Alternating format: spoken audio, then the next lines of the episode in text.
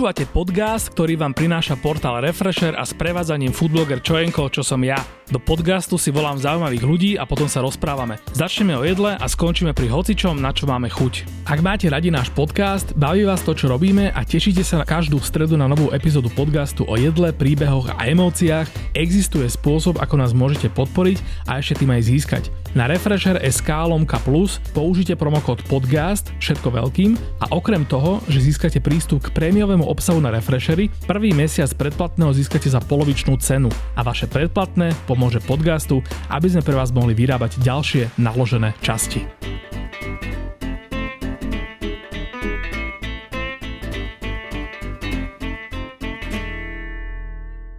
Vít Šmarc nakrúca pod menom Pivní Scout videá o českých remeselných pivovaroch pre denník E15, čo znamená, že toho má celkom dosť odpitého a náležite sa vyzná. O tom, že jeho prehľad o pive nie je žiadna povrchná vec, svedčí aj fakt, že má za sebou aj vlastné varičské pokusy u seba doma. Okrem piva je odborníkom na kinematografiu, o ktorej má show Čelisti na českom verejnoprávnom rádiu Wave a vyzná sa aj v metalovej hudbe, o ktorej píše pre československý portál Metalopolis.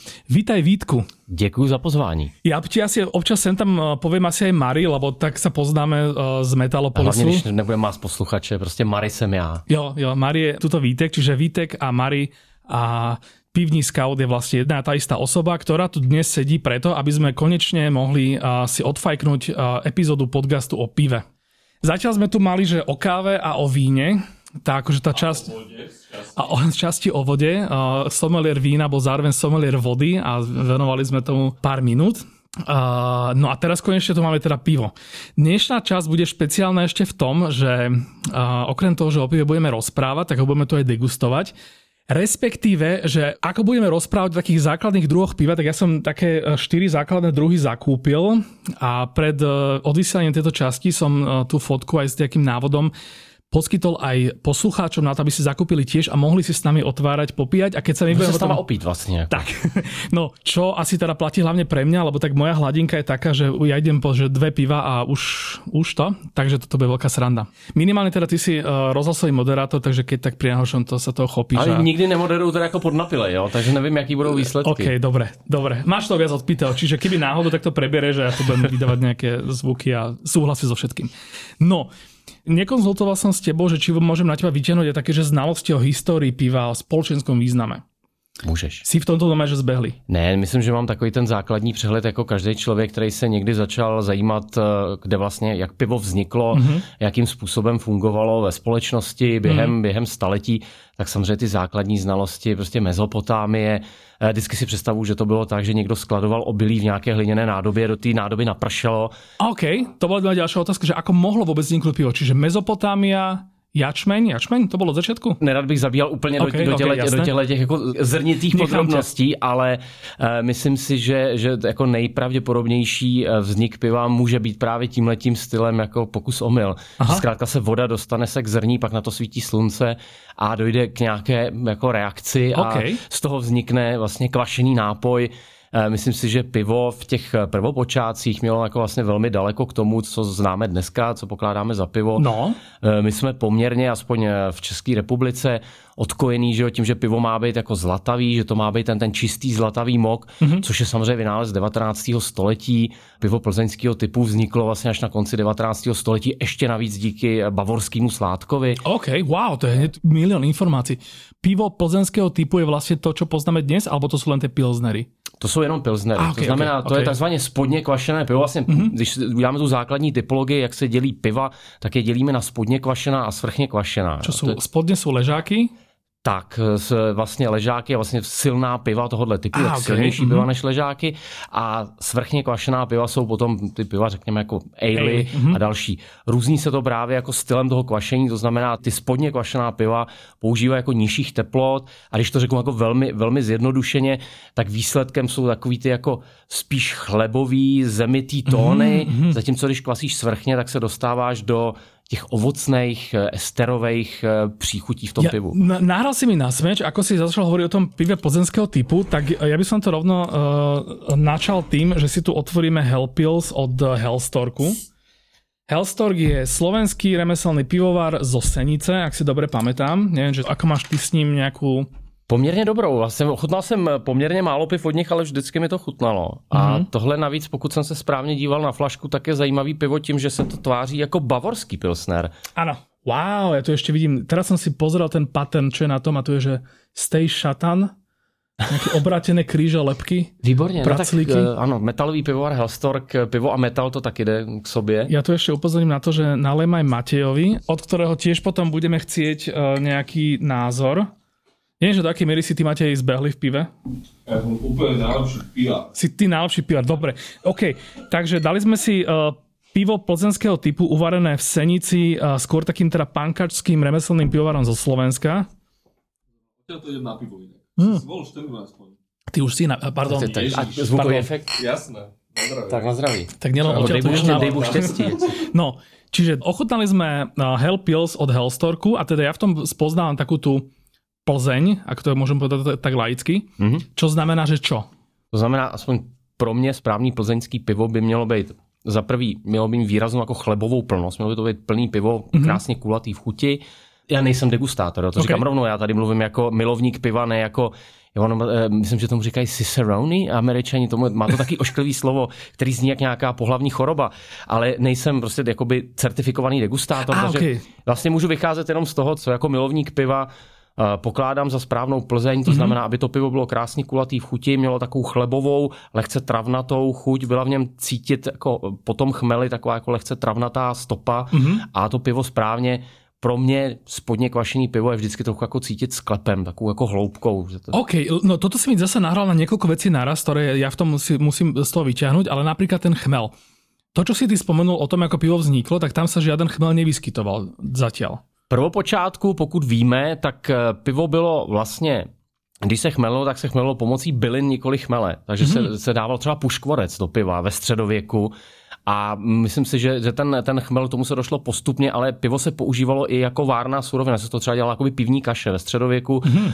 Vlastně pivo mělo velmi hustou konzistenci a ta hořkost nebyla na prvním místě. Vlastně šlo o to, že když, když to okay. pivo vyrábíš, tak ona mm-hmm. vlastně vznikne z toho sladu jako, jako kaše. Takže když vlastně mm-hmm. děláš pivo i v domácích podmínkách, tak v podstatě si uděláš takovou krásnou sladovou kaši, kterou bys vlastně mohl jíst. Ono to voní jako kaše, chutná to trochu jako kaše, mm-hmm. takže si asi dovedeš představit. Jako, to je vlastně jako taky jačmen na kaše. Jačmen, pšenice, mm-hmm. jako cokoliv vlastně do toho dáš, tak vznikne opravdu něco, co voní, jako když si vaříš kaši. Mm-hmm. A teprve potom následně to musíš cedit, přivedeš eh, tu výslednou takzvanou sladinu, přivedeš varu a teprve potom jí chmelíš. Vlastně máš slad, máš nějaké zrna sladu a ty vlastně to namočíš do vody a vysušíš preto, aby to nakličilo a ještě se tak nějak čo zjemnilo? Je to, hele, je to vel, velmi jednoduchý slad jako takovej vzniká tím, že se obilný zrna musí se projít určitou teplotou, to znamená potom když je dostaneš do ruky, jak je to jak takový malý voříšky obilný, mm. jo? Mhm. můžeš si prostě louskat, slad se dá vlastně jíst třeba. To vlastně, dokonce s tebou jsme to někdy zažili, mm. že, to, mhm. že to bylo jako pochutina. Vynikající je třeba pale ale slad, to je fakt mm. věc, kterou můžeš eh, louskat k pivu a je to, je to jako skvělá jako doplňková pochutina, ale to, co ty s tím děláš, když vyrábíš to pivo,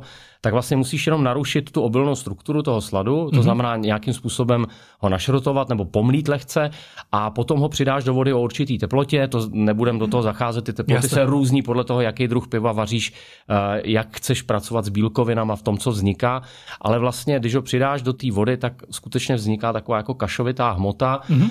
kterou ty potom scedíš a výslednou tekutinu potom přivádíš do varu a teprve tam přidáváš chmel. Takže si myslím, že prostě ta surovina, tak jak mohla vypadat v historii, byla prostě ta hustá kašovitá hmota, se kterou se dalo dělat lecos. Jako mm-hmm. Nemusel si se nutně opít, mohl to skutečně jíst, protože to má jako nějakou eh, v podstatě konzistenci, je to sladký, to znamená, mm-hmm. má to poměrně vysokou výživovou hodnotu a jak říkám, nejsem historik piva, ale představuju si, že takhle se s tím pivem mohlo pracovat. Čiže ten chmel vlastně tam byl dodaný čisto kvůli chuti. A dnes se nachází chmel v každém jednom pive, alebo jsou ještě stále piva, které chmel nepoužívají? Jsou nechmelený piva nebo velmi málo chmelený mm-hmm. piva. Jsou piva, které jsou eh, chmelený nebo horčený. Měli bychom říkat horčený, když tam nepoužíváš chmel, eh, tak jsou horčený experimentálně přidáním různých bylin. Mm-hmm. Samozřejmě jsou pokusy právě obnovit ty historické recepty, především středověký piva, protože se dochovaly v různých kronikách a podobně tak se dochovaly recepty, které se dneska dají uvařit v měděném kotlíku mm. a e, neměl jsem to, nikdy jsem to neochutnal. Osobně si myslím, že pro většinu pivařů by to bylo uh, dost jako nepitelný mm. a že by to možná ani nepokládali za pivo. Že jak říkám, naše představa o pivu ano. je vlastně hodně formovaná tím, že žijeme v regionu, kde pivo plzeňského typu má obrovskou popularitu. OK, čiže vlastně prvé prekvapenie pre mňa je, že vlastně původně pivo je nápoj, který se vyrábá teda z toho jačme, alebo teda z nějaké obilniny, z ktorej vyrobíš slad a z toho vyrobíš to pivo. Mm-hmm. A ten chmel, ktorý vlastne pre mňa je najtypickejšie chuť, lebo to je vlastne to, čo v mojom obľúbenom pive musí prevládať, tak to je tam ako keby len nome, že dochutenie, keď dneska dochucuješ nějaké saury nějakým ananasom. No v podstatě to dneska už nedokážeme oddělit, ale je to přesně tak. Můžeš udělat nechmelený pivo. Mm-hmm. Jo, samozřejmě pro většinu z nás to nebude pivo. Mm-hmm. Budeme čekat, že tam bude něco víc než jenom ta sladová chuť, která okay, je velice příjemná. Okay. My už si možná neuvědomíme, jak, jak moc důležitý je, když je v tom pivu cítit hodně sladový tělo a právě pivo plzeňského typu mm-hmm. s tou svou chlebovou jako charakteristickou chutí, to je přesně to, co dělá slad. To, co dělá chmel, je ta, řekněme, lehká travnatá hořká linka, mm-hmm. která je cítit potom. Tohle to je jako velmi dobrý plzeňský ležák, musím říct, že to mě, je... Mě těž chutí, pardon za pazvuky, jak tu nějaké ještě sa budú vyskytovať. Mne tiež veľmi chutí. Mne na tom, akože Hellstork, uh, že ja si dám vyslovene, keď mám chuť na také tie presne tie horkejšie a také mm-hmm. punkovejšie veci, oni sú super v tom, že, alebo teda on, neviem teda, že či je Hellstork viac ľudí, alebo teda len ten hlavní sládek. Ty že to asi dělá víc lidí. Jo, jo. Tak oni sú takí proste nesputaní pankači v tom, že, že vlastne to pivo je vždy trošku nejakým smerom také ako keby uletené. Mm-hmm. Že napríklad mali také povestné pivo, ktoré bolo že extrémne horké, že tam tá stupeň horkosti, čo je to, to je skrátka... IBU. IBU, IBU. IBU, aby sme áno, ten... Áno, áno. Tak vlastne tam bola, že úplne že prehnaná, úplne, že Myslím si, že tohle samozřejmě v současnosti, když se dostaneme k tomu, jak se piva vaří dneska, tak ty experimentální piva, tak jak si je pamatujeme díky pivovaru třeba Brewdog, jo, který mm-hmm. začínal přesně jako ten punkový pivovar. To, co se z něho stalo dneska, už je trochu jiný příběh. To bychom se k tomu mohli dostat. Ale že vlastně ty experimentální piva v určitý chvíli, když přišli třeba na český trh, tak se právě vyznačovali tou strašně výraznou chmelovou stopou. Pro nás ty uh, ale a podobně, mm-hmm. to byla vlastně bomba, protože my jsme byli zvyklí na ty chlebovější piva, mm-hmm. většinou spodně kvašený, když svrchně kvašený, tak takzvaný pšeničný pivo, který se nechmelí téměř vůbec. To jo. je Weizen všetky? Weizenbier, okay. mm-hmm. nebo Witbier byl mm-hmm. belgický, jo, a to je pivo, do kterého se přidává chmel opravdu jenom, jenom stopka. OK, OK, OK, dobre. Keď teda to môžem skočiť, ty si teda hovoril, že jak sem došli tie Ailey, budeme teraz skákať dneska, však vlastne, kedy neskačeme.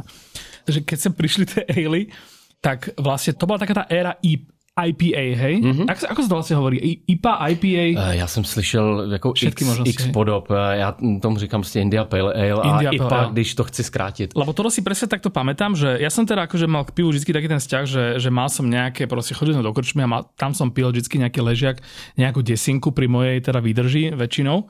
A potom sa len pamätám, že zrazu proste presne s vami, akože s, s Metalopolisom, s chalami, ktorí si trochu v tom pive išli viac a ty teda najviac, tak tam zrazu sa začali vyskytovať tieto, že India Pale Ale. Ešte si pamätám, že na ten prvý for, keď vlastne niekto prvý raz povedal India Pale Ale a nikto od nás tam povedal, že, že pche, že to akože teraz mám piť indické pivo. OK, čiže India Pale Ale znamená indický svetlý ale a názov to má, toto náhodou viem, ale, ale teda akože ty si host, ten názov nepochádza z toho, že by sa varilo v Indii, ale právě naopak? Jedna z verzí eh, vzniku toho názvu India Pale Ale je, že se to pivo přepravovalo v sudech eh, z Anglie do Indie. Ještě okolo Afriky vtedy? Tak, a aby vydrželo tu dlouhou cestu, tak se do něj přidávalo vlastně větší množství chmele, který je samozřejmě konzervant, mm, zajistí, že okay, se pivo okay. neskazí. To je jedna z verzí. Druhá z verzí je, že to prostě bylo pivo, které vzniklo v určitý části Anglie, mělo určitý chuťový specifika nejenom díky chmelení, ale mm-hmm. i díky mhm. vodě a díky kvasnicím, které se používaly. A ten název India se k tomu přidal jako spíš z obchodních důvodů. Já jsem četl, že tohle je ta jakoby reálnější verze podle historiku. Mně se samozřejmě líbí ta s tou cestou do, do Indie. Tak dobré, že jsem se tě spýtal, lebo já jsem poznal len tu s cestou do Indie a tam přišel taká dobrodružnější. Existuje o tom pěkný článek, myslím, že ho napsal pivní partizán, který to rozebírá opravdu do detailu, vlastně mm-hmm. tu mytologii, přesně popisuje, v jakém pivovaru tenhle ten styl vzniknul a, okay. a uvádí to na pravou míru, ale já mám docela rád ty pivní mýty, oni ty příběhy jsou někdy hezčí než realita. Jasné, jasné. No ako, nielen pivné teda. OK, ale teda, že prišla éra tých aleov a teda konkrétne tých IB, ako to ja nazývam, a zrazu proste tí ľudia na Slovensku, ktorí boli dlho tak ako keby zvyknutí na jeden druh piva, tak oni v tom tá horkosť im nejakým spôsobom. Ja sa priznám, že, že vtedy som vlastne si tiež fičal na, na pivách. Ja akože nikdy som nebol že špeciálne pivový, ja som to proste vždy bral ako laik a načenec. A vtedy už sa pamätám, že mi niekto uh, taký oveľa zbehlejší povedal, že však počkaj, že ty si akože presítiš sa tých aleov a a budeš to liesť na nervy a začneš si znova vážiť ten ležiak. A tam niekde som akože prišiel k tomu poznaniu, že uvariť ležiak je oveľa ťažšie ako uvariť ale. A prečo? Samozřejmě ten proces té výroby má jako u toho ležáku je mnohem komplikovanější, zase nebudu se tady úplně pouštět do detailu, aby vás nenudil uh, výrazem jako je rmutování a podobně. Rmutování? Rmutování, rmutování. To právě toto musíš rozobrat teraz, ale. Uh, hele, já bych se do toho sám nerad pouštěl, protože jako doma varník jsem třeba nikdy nermutoval. Jo? To znamená, že když zahříváš část toho sladu, on musí projít určitýma tepelnýma stupněma okay. a ty v určitý chvíli část té sladiny odebereš a přivedeš ji k varu stranou. Mm-hmm. Jo? A potom to znova spojuješ. A tam právě to je jako složitý wow. chemický proces, kde právě dochází k tomu štěpení bílkovin, o čemž já vím absolutní prd, protože jako domavarník si vystačím s tím, eh, když se mi ty bílkoviny nějak rozloží a pivo nechutná jako naprostá břečka. Nepotřebuješ vědět, jako za to stalo, ale hlavně, že to vyšlo, hej? Přesně. A zároveň je tam ale potom mnohem složitější ten, nebo složitější, eh, náchylnější proces toho kvašení. Ale mají tu výhodu, že můžou kvasit při teplotě řekněme mezi 18 a 24 stupněma, mm-hmm. protože potřebuješ ty esterové chutě, ty výrazné ovocné chutě, které právě vznikají při tom, řekněme, teplejším kvašení. Mm-hmm. Kdežto ležáky ty potřebují kvasit eh, hodně nízko, někdy až jako směrem k nule. Jo? Záleží, záleží na tom, mm-hmm. jak tomu přistupuješ třeba v těch domácích podmínkách se dá uvařit ležák, řekněme, který leží ve 12 stupních, ale už cítíš, že je ovocný, že se tam dostávají hodně jako ovocný příchutě, což by mm-hmm. neměli. V ležáku by nemělo být cítit ovoce. A to se jako se do piva dostane ovocná příchuť? To je právě to kvašení, tam se uvolňují ty estery, a který vytváří tu ah, okay. charakteristicky ovocnou chuť. Aha. To znamená, že když máš pšeniční pivo, eh, tak jak má být, tak cítíš banány. Jo? A to je výsledek toho kvašení. Wow. Když eh, máš klasický ale, tak eh, tam zase cítíš jakoby tropický ovoce, což je kombinace chmele. Jsem se grapefruit ale to je většinou chmel, mm-hmm. ale tu ovocnost umocňují právě ty esterové tóny. Když to mm-hmm. u ležáku je tohle jakoby nežádoucí, jakýkoliv ovocný zeleninový tóny, nebo nedej bože nějaký medicinální, mm-hmm. jako lehce plísňový, to do ležáku nepatří. A ten ležák je velmi náchylný na tohle, jak prostě kvasí při těch nízkých teplotách, tak kvasí dlouho. Já třeba v domácích podmínkách mám ale odkvašený za nějakých 10 až 14 dní. Mm-hmm. Ležák může ležet eh, měsíc a nebo mnohem díl, záleží na to, jak je trpělivý sládek nebo jak je velký odběr toho piva z pivovaru. Aha. Wow, no teraz znamená, že neviem na čo Je možné, že sa na niečo spýtam dvakrát, lebo... To nevadí, ja zapomnú, že som odpovídal. A už. Eš, ešte k tomu po prvom pohári, ako ste na tom, uh, po prvom tomto? Já jsem na tom dobře zatím. Pivo mi chutná a za chvilku ho dopiju. Okay, ja, ja si už radšej nedám, keď ešte si, uh, pozerám na to, že čo máme pred sebou, ale keď už sme prebrali tie IPy, tak uh, kľudne by sme sa mohli posunúť. Nechám ešte teda ešte chvíľku, kým si dopijete. A máme tu teda IPu. Ja som takto. Snažil som sa vybrať nejaké také ľahko dostupné veci, aby si ľudia mohli kúpiť uh, ideálne, že úplne že rovnaké ale nejako som sa nevedel dostať takým tým najklasickejším slovenským IPám, čo, ktoré robí Vývar a podľa mňa veľmi, veľmi tak akože stabilne a kvalitne, že ako keby že to isté pivo chutí po nejakých mesiacoch, po nejakej ďalšej várke, že relatívne rovnako, lebo to tiež je taký akože celkom vec pri týchto remeselných. Mm-hmm. Aký je vlastne rozdiel medzi remeselným a komerčným pivovarom? To slova. Jo? Je mm-hmm. to mhm. složitý, protože dneska spousta pivovarů i velkých, řekněme v uvozovkách průmyslových, to znamená překračujících určitý výstav, na to jsou jakoby zákonné normy, kolik ten pivovar musí splňovat, z hlavy tě to teďka nevysolím, ale mm-hmm. i průmyslový pivovar, průmyslový v tom smyslu, že eh, má vysokou kapacitu, vysoký výstav, může používat slovo řemeslný. Mm-hmm. Já jsem to třeba zažil u pivovaru Primátor, který má vlastně jakoby taglineu řemeslné pivo. Byl jsem se tam podívat a můžu potvrdit, že to, jak je tam to pivo vyráběné, jak se k němu přistupuje, splňuje nějaký kritéria jako řemeslného přístupu. To je spíš, řekněme, jakoby filozofie té výroby. To znamená, že to není tak, že ty tam máš nějaký počítač, do kterého naboucháš recepty a pak používáš různý takový ty jako zkracování ležení nebo mm-hmm. ředění piva, což je taky dost častý. To používají ty velkokoncerny, mm-hmm. že uvaří hodně silný pivo a pak ho zředějí na tu cílovou stupňovitost. Jo? Takže, ah, okay. a, akože vodou. Ano, přesně tak wow. doředil, myslím, že se tomu říká HGB, tomuhle procesu, mm-hmm. a není to dobrý, tomu pivu to vlastně ubližuje. Lebo já, já laicky eh, to mám tak sugerované, že keď je niečo remeselný pivovar versus keď je niečo tzv. europivo, tak to europivo je akoby varené z granulovaného chmelu, a ještě teda nějaký takýto zjednodušující. Granulovaný chmel není problém. Mm-hmm. Ty chmelové pelety, který vlastně můžeš dostat eh, v té formě granulátu, jsou dobrý, že vydrží mnohem díl. Dostat se k čerstvému chmeli je hrozně problematický dneska. Mm-hmm. Dostat se k čerstvému takzvanému zelenému chmeli a uvařit pivo ze zeleného chmele je v podstatě umění, protože zase ten granulát má výhodu, že neobsahuje žádný jako bakterie, mikroby, je to prostě jakoby čistá úprava. To není špatného, to je jenom ah, okay, koncentrovaný okay. chmel tam spíše problém, eh, když máš ten, řekněme, to europivo, mm-hmm. tak je to přístup k těm surovinám, to znamená, že se v podstatě nevaří s nějakou formou invence. Místo chmelu jsou podle mě často používané nějaké aromatické látky nebo aromatizátory, to je problém. Když prostě mm, se okay, to kape, okay, jo, nějaká mm, látka, jasne. aby bylo pivo voňavější, tak by to úplně být nemělo, ale hlavní problém jsou ty výrobní procesy. No a hlavně potom sterilizace a filtrace. Je to tak, to pivo tím samozřejmě něco ztrátí, ale máš i řemeslný pivovary, který už přikročili k tomu, že některý filtrují piva, protože eh, zkrátka některý konzumenti, když mají pivo kalnější, tak mají pocit, že eh, je něco špatně. Čiže je to tak, že filtrácia vlastne, je vlastne estetická vec, ktorá na tu chuť až taký vplyv nemá? Má, má, má, má? velký okay. vliv. Když to pivo sfiltruješ a hlavně když projde pasterizací, mm-hmm. to znamená, že ho zahřeš, tak ho zbavíš eh, jako z té chuťové komplexnosti ti hodně zmizí. Je docela zajímavý eh, zkusit v pivovaru, který má obě varianty, si dát eh, tu nefiltrovanou a nepasterizovanou a potom tu pasterizovanou. Toto ma hrozně bavilo na Plzni, ktorú akože, ja mám veľmi rád Plzeň aj klasickú, prostě aj, aj z plechovky, no. Najlepšie samozrejme, že, no, že, že na výčape. A vyskúšal som presne takto tú nefiltrovanú a akože ja, ja som si tak dosť hovoril, že prečo nemôže byť všade vždycky nefiltrovaná. To je ale... fantastický pivo, samozřejmě nefiltrovaná Plzeň je pro mě opravdu jedno z těch piv, který tam se přesně projevuje ten, ten velký rozdíl, ale už stačí, když si dáš eh, takzvanou tankovou Plzeň, mm-hmm. která je nepasterizovaná. A je samozřejmě filtr, je, filtr, ano, je sfiltrovaná, ah. ale je nepasterizovaná. Proto ah, okay. může být v tom tanku, protože je čerstvější, nemusí se transportovat do sudu, tím pádem to, že vydrží kratší dobu, není zase takový problém. Mm-hmm. Proto ten pivovar dneska vlastně preferuje eh, tankový pivo, protože to je jakoby čerstvější pivo. No dobré, ale keď však akože Plzne sa predsa vypijú hektolitre a Plzeň to vie, že sa to piva vypijú hektolitre, čiže oni tam tu pasterizáciu robia kvôli tomu, aby to ľuďom vydržalo potom v tých chladničkách, alebo prečo? To, to je čistě praktický. Točit tankový pivo znamená, že musíš mít v té hospodě určitou velikost sklepa. Ty tanky jsou fakt velký, jo. to mm-hmm. jsou jako velký nádoby. Když to sud, eh, ten prostě dovalíš kamkoliv, z, z, z skulíš ho ze schodu, mm-hmm. někam ho strčíš pod schody a podobně. Ty tanky, to je technologie poměrně náročná a myslím si, že Plzeň jako musí myslet na to, že to je jakoby celosvětový pivo, celosvětový brand, mm-hmm. takže samozřejmě při tom vývozu vozit někam jako tanky je trochu problematičtější i vzhledem k tomu, že to pivo se v nich jako rychleji skazí, mm-hmm. protože je nepasterizovaný, než vozit někam sudy, což je pochopitelně ta jednodušší varianta. Chápem.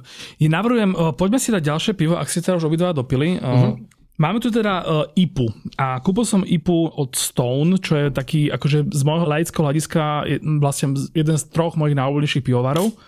Sú to Američania, neviem, či táto IPA je varená priamo v San Diego, alebo je to tá berlínska verzia, ale myslím, že berlínske verzie tam majú to Brewed in Berlin a toto to nevidím. Brewed in USA, pardon. Som to, to nevadí, už to máme na stole, kdybyste nevěděli, Super, co se stalo. Tak... Si dať ty, máte, počkaj, ja si tu len trošičku, lebo ja musím sa trošku akože krotiť, lebo ešte stále pred nami príliš dlho relácie, ktoré by som mal nejakým spôsobom ešte obhospodariť. Trošku ľutujem teraz ľudí, ktorí uh, pijú sami pri počúvaní, lebo ten Hell Pills, akože keď dali za tých 20 minút, čo zatiaľ rozprávame, uh, celú pivo, flašu. Pivo, ktorý, kdo maže ten jeden, no. Je to, je to tak. Nevadí. Môžete si ho odložiť, akože ja som si vlastne niekoľkokrát odložil na druhý deň. Tieto remeselné sú proti tomu odolnejšie, mám taký pocit, ale poďme teda aj tie IP. Mm-hmm. Začíname degustovať. Už když si čuchneš, tak eh, vlastně to, co se na tebe vyvalí, jsou takový, já tomu říkám preskřiční tóny, možná to není úplně přesný popis, mm-hmm. ale eh, jako když máš smůlu ze stromu, nebo jako když čucháš v šišce. Toto mě jinak fascinuje, že ty už pri tom Pilsneri si hovoril věci, které já jsem si nikdy sám od seba nevšimol, ale zrazu to tam bylo, ne? Že to je sugestia? Ne, to je, to je sugestie, to okay. nevadí. To... přískyřice a smůla ze stromu tam teraz totálně je. je to tam trochu cítit, to jsou samozřejmě, eh, z toho chmelu se uvolňují různé jako kyseliny, které pak vytvářejí tohle zvláštní vůně, ale to, co je dominantní v každý IPě, eh, je většinou jako exotický ovoce. Byť mm-hmm. už dneska máme chmely, které jsou schopný třeba dosáhnout chuti kokosu, mm-hmm. výrazně chuti mandarinek, a to je exotický ovoce, ale třeba chuti kopru, jo, což je mm. bizarní techmel Sorachi Ace, který když se správně použije, tak máš pocit, že piješ koprovou omáčku, což to wow. Není úplně jako moje. To si vypýtám od teba si, jak to píše potom. Určitě. Mm-hmm. Chmel Sabro je poměrně pověstný tím, že chutná po kokosu. Když se prostě dobře schmelí pivo chmelem Sabro, tak dosáhneš takových jako kokosových tónů. Wow. A samozřejmě tohle je klasický zástupce té americké školy. Je to... Nie je nějaké konkrétní značky piva, kde se používá takéto chmely? Čo by se dalo ochutnat? Spousta pivovarů tají, čím chmelí. Nicméně, okay. když eh, narazíš na pivovar, který je upřímný, tak eh, třeba to pivo pojmenuje Sabro. Mm-hmm. Poslední, kdo vařil Sabro, je Zichovec, který tady máme na stole. Mm-hmm. Vynikající pivovar Zichovec to je ten český. Druhý, druhý z troch mojich nejúvolnějších momentálně. Tak ten uvařil teďka právě pivo, který je chmelený chmelem Sabro a to Sabro dává wow, i do názvu, okay. že se vlastně jakoby ten pivovar se rád pochlubí tím, že veme nějaký chmel, který je třeba experimentální nebo nový mm-hmm. a dává tomu pivu něco jiného, než to, na co jsou lidi zvyklí a potom na tom třeba postaví název. Často ty, ty chmely mm-hmm. mají krásný názvy, takže se s tím dá docela dobře pracovat. A samozřejmě solidní pivovary ti uvádějí, eh, který chmely používají ve chmelení, netají to. Celý ten svět těch IP, jako to nazývám, eh, je jakože samozřejmě oveľa bohatší a proste sa to delí tento druh piva na APA, čo je American Pale Ale, máš potom, že Imperial IPA, čo je IIPA, potom Double uh, IPA, Double Dry Hopped IPA a podobně. NEIPA, čo je New England IPA. Já bych tam možná trošku odlišil, ono, pojďme jako komplexně vůbec původ těle těch aleů, nebo kde se to teďka vzalo, proč je to tak populární, dobře si vybral Stone, protože mm-hmm. pochopitelně o to nepochází ani z Anglie, ani z Německa, ale prostě ten velký boom aleu je z velké části kalifornský. Ano, hipstery v San Francisco. Přesně tak. San Diego. Eh, Kalifornie, která vyniká samozřejmě skvělýma vinicema, ale zároveň se tam pěstují mnohý z těch chmelů. Jo? Tam, mm-hmm. jsou, tam jsou vlastně velké chmelnice, které právě produkují tyhle ty jakoby výrazně ovocný, uh, exotický citrusový chmely. Mm-hmm.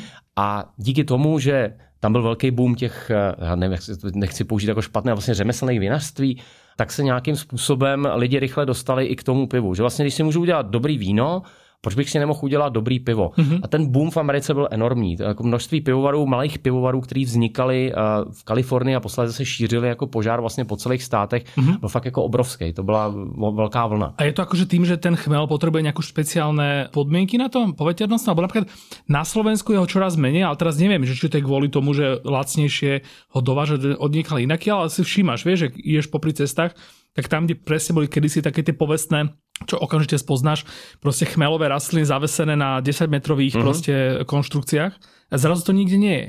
Takhle, myslím si, že ono samozřejmě podnebí půda má velký vliv na to, když si srovnáš, jaký, jak chutnají chmely z žatecké oblasti, že, což je jedna z nejvýraznějších jako evropských oblastí, ale vůbec jako ze světových producentů chmele, mm-hmm. a postavíš si proti tomu třeba tu citru, což mm-hmm. je takový ten jakoby urchmel, který se používá pro tyhle ty aromatický piva, protože skutečně chutná po grepech. Citra je názov chmelu, že? Citra je názov, názov odrody teda. Přesně tak. Mm-hmm. A když si to srovnáš, tak eh, jako v té chuti můžeš cítit to, že to vlastně vzniká ve velmi odlišném podnebí. V Čechách ti nikdy eh, nevznikne takhle jako strašně aromatický chmel, jaký vznikají mm-hmm. třeba na Novém Zélandu, v Austrálii nebo právě v Kalifornii.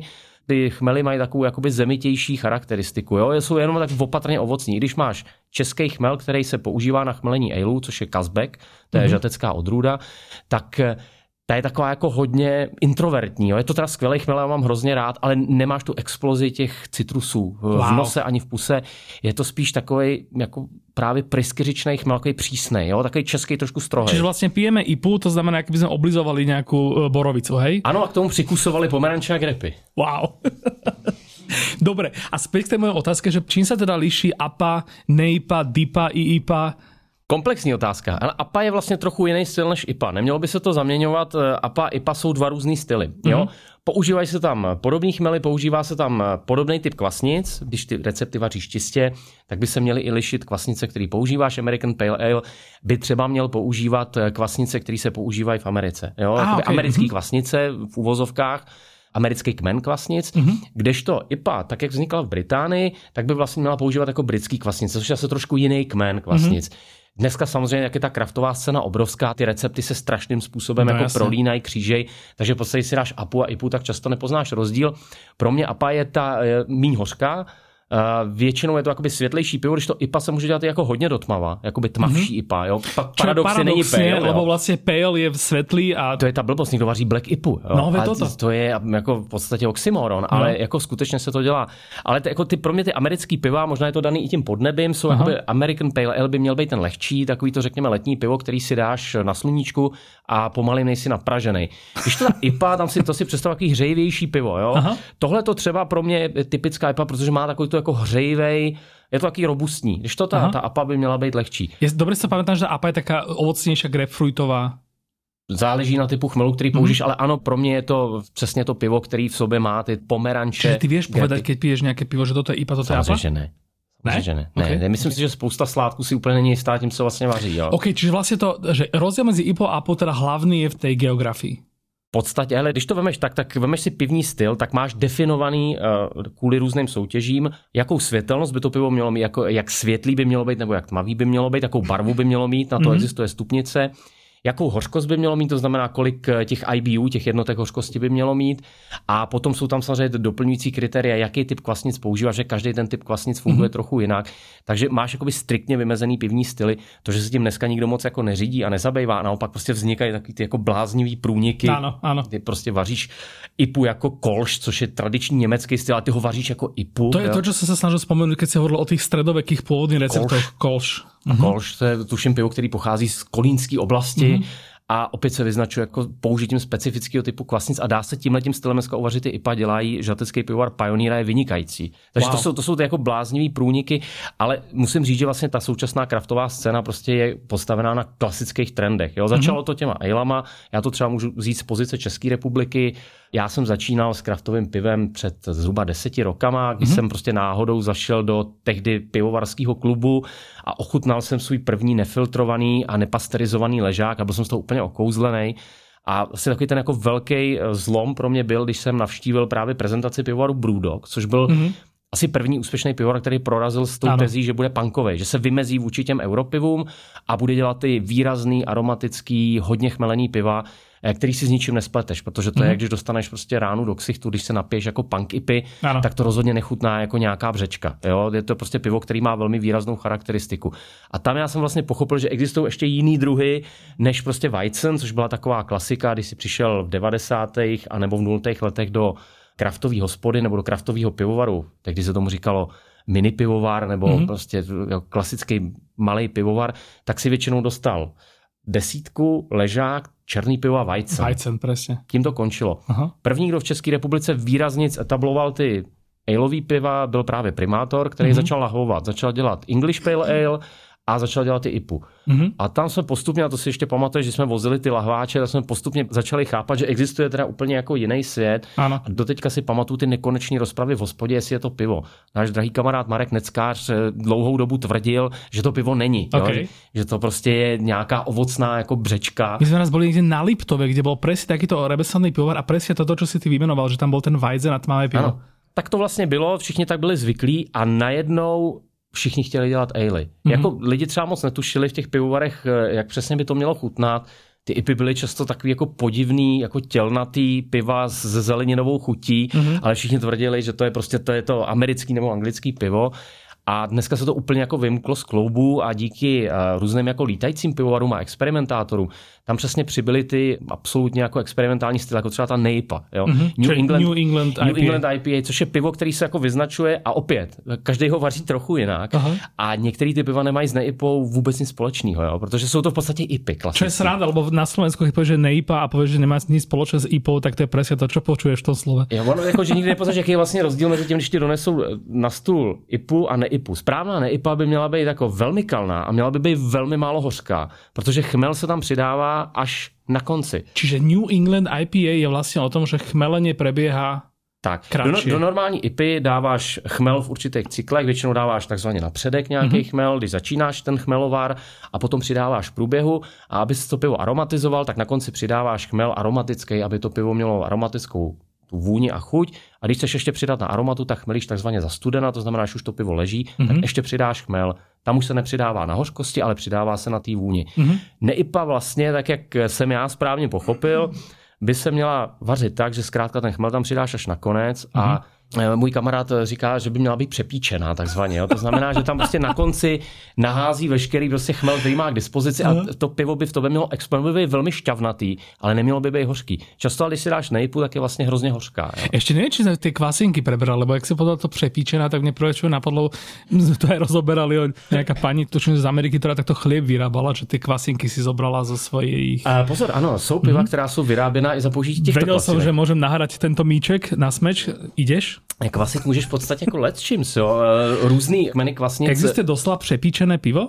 Tím pádem? Uh, existuje, existuje, Aha. ano, existuje. Myslím, že se to vařilo někde v Polsku, kde používali uh, kvasinky z modelek, ze supermodelek. Nevím, jak to pivo chutnalo, musím říct, že uh, pro mě osobně, když jako mám pocit, že v tom pivu cítím nějakou močovinu a podobně, jak to pokládám jako za, za dost výraznou chuťovou vadu a to pivo vracím. Jo. Počkej, ale kvasi, počkej, a ty kvas... Teraz mm, musím to sformulovať po tých dopiach. Tie kvasinky to boli nejaké akože bežné prostredie, alebo lebo to, ja si to predstavujem tak, že to musíš mať nejakú akože zdravotnú indispozíciu, aby si mal kvasinky na některých věcech. Já bych toto vlastně nerad zabíhal, protože tomu úplně nerozumím. Lebo tým ale... pádom, vieš, pre mňa akože znie dosť, dosť tak paradoxně, že si představíš tu modelku, ale zároveň si ju představíš prostě s nějakou kvapavkou takmer. To Já si vůbec snažím se oddělit představu té modelky a toho piva, ale jako zaskočilo mě to a skutečně jako to pivo může zakvasit čímkoliv. Jako pivo ti v podstatě ve chvíli, kdy máš to pivo připravený a spadne ti do něj moucha nebo něco, tak začne jako kvasit velmi jako nepravděpodobnýma způsobama, protože vlastně někdy, některé ty kvasinky prostě chutnají jako kontamin, fungují jako kontaminace. se či s tímto někdo experimentuje s muchami a podobně. Ne, ne, ne, ne ale okay. máš eh, vlastně třeba v Belgii máš velmi výrazný žánr piv, eh, co jsou ty takzvaně spontánně kvašený piva. Mm-hmm do kterých se jako přímo nepřidávají žádný kvasnice a oni prostě leží v místech, kde ty kvasnice už jsou, ty starý sklepy, že jo, kde od středověku okay. leží pivo. To jsou trapisty, alebo Trapistický pivo je pivo vařený v klášterech. Jako, doufám, že ty mniši do toho nepřidávají žádný jako svoje, svoje kvasnice z fousů nebo podobně. Ale to je spíš jako... Oni se nemá odkud nakazit, víš? Já si myslím, to jsou čistí lidi, kteří žijou jenom na tom pivu ale to jsou spíš piva, které pocházejí z oblastí klidně mimo ty klášterní pivovary, Aha. ale spíš jsou jako specifický tím, že do sebe nasávají kvasnice, které jsou jenom v té oblasti. Aha. Takže se vlastně velmi blbě se jako replikují jinde. Aha. A musím říct, že se velmi blbě pijou a mně se hrozně líbí ty degustátoři, jak mají poměrně vypracovaný ten slovník, takže obvykle vystačí s těma příjemnýma věcma. Při nejhorším sáhneš po nějakým jako plesnivým hadru nebo houbě, když to pivo je skažený. Ale Aha. tady, když tež ty uh, jakoby degustační protokoly, tak se tam třeba objevuje jako kombinace jako jarní zahrada a kočičí moč. Jako jo. A on je to jako žádoucí, nebo angrešt a kočičí moč, nebo kočičí, wow. kočičí výkaly. Jo. A já musím říct, že jsem si teda v Belgii jako tu láhev poručil jo, a musel jsem to potvrdit, že to tam jako... A doprosil. Dopil jsem jí. Ona stála hodně peněz a zároveň jsem si říkal, že už je škoda, když se člověk pustí do tohle dobrodružství jako spontánně kvašených piv, tak Aha. se nechat jako čímkoliv odradit. Já si do dneška dobře pamatuju, že jsem si tam dělal nějaký svoje degustační zápisky a že, že tam byly, že to smrdí jako babičina, stará skříně a podobně. Eh, dá se dosáhnout jako eh, pachutí a vůní v tom okay. klasnicema. No, eh, vidím, že Matejovi IPA velmi chutí a kvůli času, aby, som, aby sme teda stihli pochutnať všetko, tak akože ja som si teraz to poradie predstavil tak, že dáme najprv sour a potom dáme stout.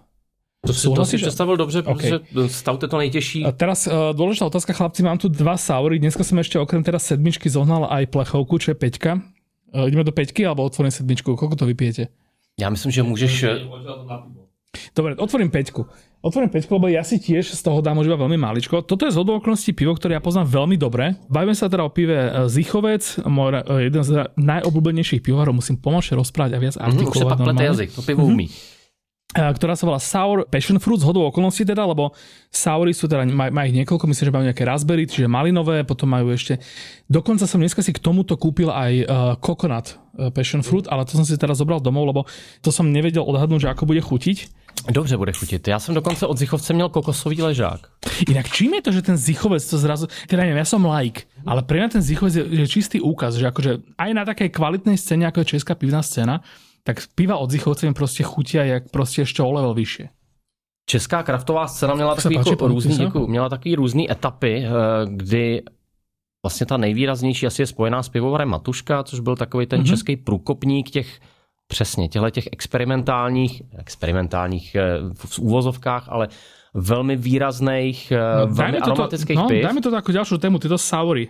Pil si sour někdy, Matěj? Jasně, milujem. Dobre, dobre, dobre. Ne, nejlepší letní pivo. No, tak někde jsi šokovaný. Zichovec patří k té eh, nastupující generaci uh, pivovarů, který dávají příležitost hodně mladým sládkům, mm-hmm. který mají třeba často domavarnické zkušenosti a k tomu pivu přistupují hodně jako s otevřenou myslí. Jo? Mm-hmm. Jsou to třeba lidi, kteří eh, působili v různých lítajících pivovarech a nechci se pouštět přímo u Zichovce do těchto těch spekulací, protože kluky neznám, ale vím, že jsou to prostě jako mladý pušky, který se nebojí. Nebojí se zkoušet nové věci a většinou ku podivu, když zkusí novou věc, eh, typu, že prostě filtrují pivo přes kokos, tak eh, se to povede.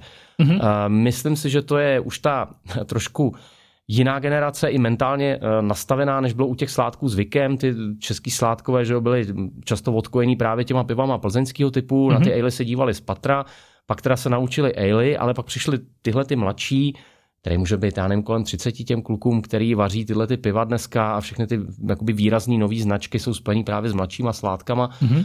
A ty najednou k tomu prostě přistupují, jako že to je hra a zkoušejí úplně vlastně nové postupy, nové kombinace, které jsou často úplně šílený, pivo s uzeným tuňákem a podobně a ku podivu fungují. Jo. Keď si čítaš zloženie tohto zíchovca Sour Passion Fruit, tak akože ono sa tu nachádza ako zložka Passion Fruit ale ta kyslosť toho piva samotná, tak to nie je len nějaká ovocná, prostě dorobená, doplněná zložka. Ne. Vlastně ptal se mě, jestli existují nechmelený piva, saury jsou chmelený buď naprosto minimálně nebo vůbec, mm-hmm. protože tam jde o to, že to, co ty cítíš, to jsou speciální kmeny kvasnic. Mm-hmm který kvasí do kysela. Mají prostě ty octové kvasinky. To, to pivo, my mu říkáme sour, správně jsme měli říkat Berliner Weisse. To byla moja otázka vlastně, hej, lebo toto zrazu vymizlo. Ještě tak rok dozadu boli všade samé Berliner Weisse, čo, si, uh-huh. čo som teda ja vnímal. A dneska už ne, žádné nikdy nevidím. Víš proč? Protože když si lidi dali Berliner Weisse, tak ho vraceli, že je kyselý. Mm-hmm. A by se jim vysvětlovalo, že ale okay. Berliner Weisse má být kyselý pivo. Protože jako kyselost a pivo není to, co si představíš eh, na první dobrou. Představíš si hořkost většinou. Toto jinak teraz má oblúbená, že kým ještě zvládám takto formulovat věty, a teda aby som aj ja prispel niečím, nejakou znalosťou, toto má obľúbená story o pive, spojená s Berliner Weisse, že Berliner Weisse ako teda veľmi kyslý druh piva je vymyslený tak, že si ho máš dať v kombinácii s nejakým sladkým sirupom. Čo keď si vezmeš, tak toto akože boli také, že keď sme toto zistili o Poliakoch, že v Polsku bežne si proste dávajú že ležiaky v krčme, že ti dajú na spodok e, ovocný sirup a potom ho zalejú e, ležiakom a že to je proste ich pivo. Toto bola strašná prdel, keď sme si toto my rozprávali.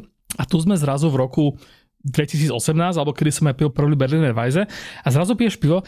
Ja sa pamätám, ja som si prvý raz v Urban Bistre Bratislave, teda vo veľmi hipsterskom uh, bistre bratislavskom, uh, mali teda Berliner Weisse, nemali k tomu žiadne akože špecifika dochutené. A ja som si teda objednal a pýtam sa toho čašníka, že prosím, že máte k tomu teda aj nejaký sirup?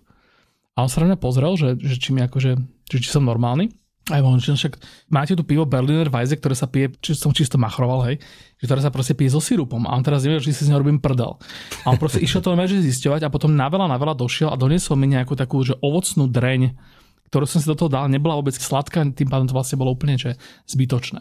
A teraz ako toto vlastne vzniklo, že, že teraz vzniklo regulárne pivo, ktoré je povolené až, až žiaduce uh, ako keby doplňať sirupom sladkým? Když si dáš eh, v Berlíně čistý Berliner Weisse, tak je to zážitek pro hodně velký gurmány. Mě to třeba hmm. strašně chutná, ale je to fakt no, jenom no kyselý, kyselý octový pivo. Vlastně. vždy, keď tu mám nějakého šéf kuchára, tak top fine šéf kuchára, tak vždycky se, sa tu rozpráva nad tým, že kyslé tóny v jedle, že to jsou všetci ty profíci, že toto mám najradšej tam.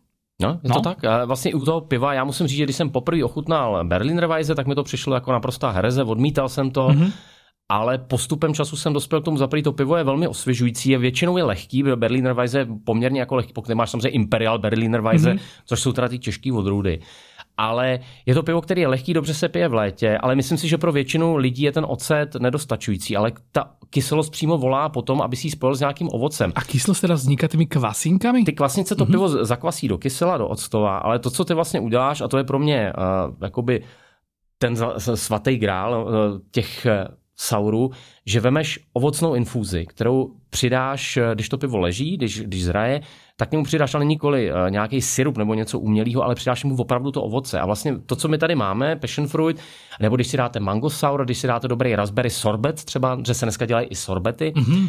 tak je to skutečně proces, kdy pivo leží v tom CK tanku nebo stojí v CK tanku, to znamená v takový ty velký kovový nádobě, ve který zraje, mm-hmm. ty v určitý chvíli otevřeš a přidáš tam několik kilo nebo několik tun čerstvého ovoce, nebo ovoce v podobě nějakého pyré a vlastně necháš, aby se ty chutě spojily. Což je mimochodem zase docela belgický postup, že jo? protože ovocný piva. Oni tam asi těž mají tyto. To jsou, jako belgičani jsou v tomhle tom jako nejlepší, že jo? V těch ty, ty jejich piva, uh, lambiky, göze, to jsou zase ty, to, ty spontánní goze. To je pr- Gose a göze, já bych to... Samostatná kategorie, tomuto se prostě věnujeme potom ještě samostatně. A do, to, do toho se můžeme pustit, ale jenom velmi opatrně, ale mm-hmm. vlastně oni byli ti, kteří začali vlastně kombinovat chuť piva s ovocem a myslím si, že v Berliner Weisse nebo v Sauru je to spojení úplně jako nejlepší, jaký může být, protože ty fakt můžeš žít jakoukoliv šílenost ztrátě napadne a já jsem třeba pil eh, kyseláč, který byl dělaný ve stylu, eh, že tam byla máta přidaná alimetka. Jo? Mm. A bylo to vynikající. Mochito. Jo? Mochito styl. Jo? Wow.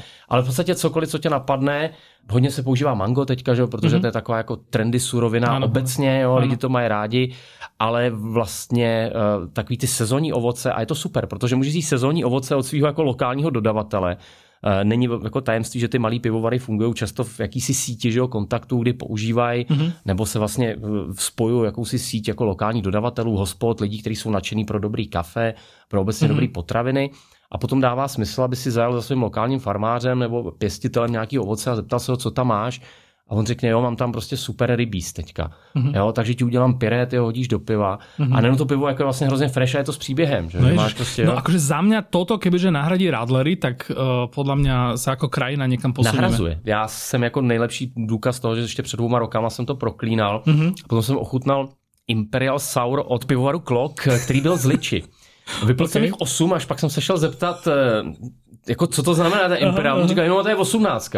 A v té chvíli jsem udělal jako špatně, protože jsem pochopil, že ta dobrá sladká ličí chuť úplně přikryla ten alkohol pod tím a e, člověk to mohl prostě pít jak limonádu. Či Imperial vlastně že silná, hej? Tak, Imperial to znamená, že to je vlastně jako dvojnásobný, jo, že dvakrát tak to dává. Mal som pripravenú ešte otázku pre tých Belgičanov, že čím to je, že tieto akože proto pivárske krajiny sú dnes ako keby v tom pivnom svete, alebo teda z toho môjho laického hľadiska, považované za také tie nevzrušujúce konzervatívne typu Nemecko a Belgicko, že keď si zoberieš tie šialenosti, ktoré vlastne tá pivná scéna produkuje, vrátane teda tých góze, tak je sranda, že aj to podľa toho názvu, teda, že ten názov pochádza z Nemecka, góze, ak sa nemýlim. Jo, oni jsou, ale pritom ako keby... matouci jsou dva styly, se jmenuje Gose, mm-hmm. píše se Gose mm-hmm. a druhý Geuze, g e u z a, okay. a to je ten belgický, belgický styl a ten Gose je Má něco společné? německý styl. Hele, pro mě mají společný hlavně to, že jsou to vrcholně bizarní do Gose, do toho německého se přidává sůl do těch piv. To je jinak sranda, že tam ta slanost nie je způsobena nějakým ne, procesem. To je sůl, sůl já okay. myslím si, že by se dokonce měla přidávat himalajská sůl do toho piva, ale možná se no, pletu ty, ktorí som pili a měli himalajskou sůl a byli vynikající. To som vlastne nedostatočne uviedol ako tému. Čiže existuje pivo Goze, to je má obľúbená vec, ktorou ohorujem ľudí, ktorí sa v pive nevyznajú, že existuje slané pivo. Čiže existuje pivo, ktoré vlastne, že zhruba taký ten ľahší štýl, ako sú tie Saure Berliner Weisse, ale to pivo je normálne regulárne slané. Ja som moje prvé Goze pil v Sydney, kde som teda bol u nášho spoločného kamaráta Jura Olejníka a boli sme tam v, teda na severe Sydney v tom Manly, už teraz neviem v akej štvrti a bol tam pivovar Nomad, čo vlastne tam v tej Austrálii to je úplne nádherné, že máš tam tie také typické akože americké uličky s tými proste driveway k tým domčekom. No a jeden z týchto domčekov v jednej takéto štvrti proste bol taký trochu väčší, bol také proste veľké, také tie sťahovacie dvere jak na garáži. A tam priamo na tom mieste sa to pivo vyrábalo a tam priamo na tom mieste uh, boli proste vyťahnuté 3-4 stolíky a proste výčap a proste tým pádom, že to pivo že neprešlo ani 20 metrov z miesta, kde, kde vzniklo, na miesto, kde sa vypilo. A boli sme tam v sobotu, hľa tam nejaká punková kapela, bolo to úžasné, bolo to proste z amerického filmu, z austrálskeho filmu, ak chcete. No a teraz tam proste zrazu došiel tento Juro za mnou, už ako nejaké tretie pivo v poradí, čo sme tam proste si dali. Uh, bol to teda pivovar Nomad a strčil mi teda do ruky pohár a povedal, že, že toto vypí. Ja som si z toho proste napil a teraz ja som v prvom momente nevedel, že čo je na tom bizarné, ale teda videl som, že na tom je niečo bizarné a potom mi on povedal teda, že to je slané pivo Goze a že tá slaná voda v ich prípade toho Nomedu je priamo zo zátoky um, oceánskej, ktorá proste bola neviem, 300 metrov. To si môžu dovoliť jenom v Austrálii. No, ja, jasne. No. Čiže vlastne Nemci ako keby do toho dávajú sol ako sol. Já tam mám rád himalajskou, protože si myslím, že ona je jako jemnější a nevím, je to možná jenom jako moje fixace na himalajskou sůl, mm-hmm. ale e, moc mi chutnali prostě tenhle ten druh piva, když byl dělaný s himalajskou solí a s nějakým kořením. To je úplně jako, když se do toho dá nějaký rozmarín nebo něco podobného. Je to bizarní, nepíte to nakonec. Jo? Když máte prostě večer, kdy kombinujete napřed ležáky, posléze ale, nedávejte si na konci kyselé pivo. jsme se bavili vo výťahu, povedz prečo. No tak je to jednoduchý, tak samozřejmě tyhle ty piva jako masivně zvyšují kyselost, ale ono obecně kombinovat různý uh, druhy kvasnic a různý druhy těch piv eh, nedělá dobrotu. Mm-hmm. Prostě každý z těch piv má jako takzvaně vyžaduje svoje. Mm-hmm. A když to zavřete tím kyseláčem, tak eh, jediný, co prostě uděláte, že si zvýšíte kyselost žaludku, začne vás strašně pálit žáha a ráno máte vysokou pravděpodobnost, že to pocítíte ještě jednou jo? a nebude se vám to líbit.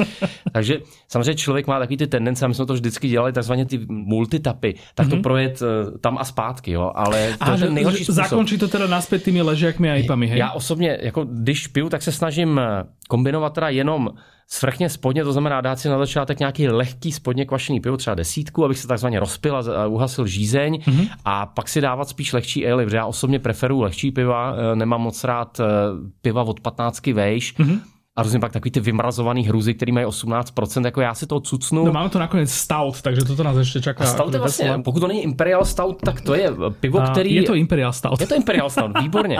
Ale když si dáš klasický stout, tak to zase není těžký pivo, že? A? To je respektive těžký je, protože to pivo tmavý, je prostě jako velmi zemitý kávový. Můžeme rovno prejsť plynule na stout a potom zakončíme to tím, že ho ochutnám, lebo já ještě se na to necítím, na to ochutnání. Já to ještě taky chvilku tady Já budu... si hlavně dávám tak 15 minut ještě, že kým zvládám rozprávat normálně. Pak už to bude jenom huhlání a blekotání. Uh, dobre, stauty, no teda uh, existujú čierne piva, začneme toto informáciou. Uh, v našich uh, geografických končinách uh, čierne pivo teda neznamená žiaden stout, ale čo to bolo? Bolo to nejaký druh jačmeňa? Přesně tak je to zase slad, který do toho přidáváš. Může se přidávat tam jako tmavší slady. Když ten slad se připravuje, mm-hmm. tak záleží v jaký teplotě. To znamená, ty ho můžeš jako lehce napražit, mm-hmm. to zrno, anebo ho můžeš vlastně spálit. Jo? A potom A OK, jak kávu. tak, a potom máš takový ty vlastně kávový slady, jo, pražený, má co výrazně pražený, kávový a čokoládový chutě, jo, vlastně vznikají v tom sladu, který je trochu připálený. Mm-hmm. Takže to, co my známe jako černý pivo, řekněme flekovského typu, mm-hmm. je vlastně ležák, jo, to je spodně kvašený pivo. Ty už si dopil, ja tiež dopijem. Matej, posnaž sa? Pardon? No v pořádku. Spodně kvašený pivo, který podstatě se dobře snáší s ležákem, protože si můžeš dělat takzvaný řezaný, že to je oblíbená disciplína v Čechách, mm-hmm. spodní ke spodnímu, to se s ničím netluče, ale když přecházíme k těm stoutům, tak to jsou svrchně kvašený piva. Takže tam je to trochu něco jiného, než ty klasický český černý ležáky nebo, nebo černý spodně kvašený piva. Já teď nevím, jak je to přesně v to rovno legislativě. vyskúšať teda, že, čiže Imperial Stout od, eh, myslím, že estonský pivovar Pyhjala. Pyhjala. Pyhjala. A volá sa uh, Winter Banger. Taký piva, který si spíš spojíš s podzimem, nech sa páči. s podzimem a zimou, protože by tě měli zahřát. Jo? Mm-hmm. Obzvláště Imperial. Dobre, a teda tie čierne piva existujú, že stouty, potom ešte porter som mal v merku, keď som bol nakupovať pre tento diel, ale teda nakoniec som vybral stout. Ja sa tam veľmi maličko, lebo toto je... Správne typujem teda, že je veľmi silná, hej? Matej? Nezostal ten kyselá, že? Zostal sa páči. To by bola škoda, kebyže ho vyhadzujeme, tak Ano, mi má sa ti páči. 12,5% v podstatě je to Ježiši takové vaše Kriste. běžné víno. Jo? Čiže ja som si teraz vlastne, keď toto vydelím, tak ja som si teda teraz uh, nalial vlastne frťan. No to, No, ale jsi no, vlastně takový, to bude krásne. taký likér, jo? pivní likér. Ja sa rovno priznám, že ja stouty tiež nemám rád, že, ale akože na rozdiel od Mateja sa obetujem kvôli edukačnej teda časti tohto, aby som teda mohol ako laik reflektovať tvoje degustačné nejaké... Já taky stouty nemám rád, takže to bude zajímavý. Pojďme se... Proč jsem si? To je v pořádku, tak eh, musí tam být aspoň jedno tmavší pivo. Ó, bože.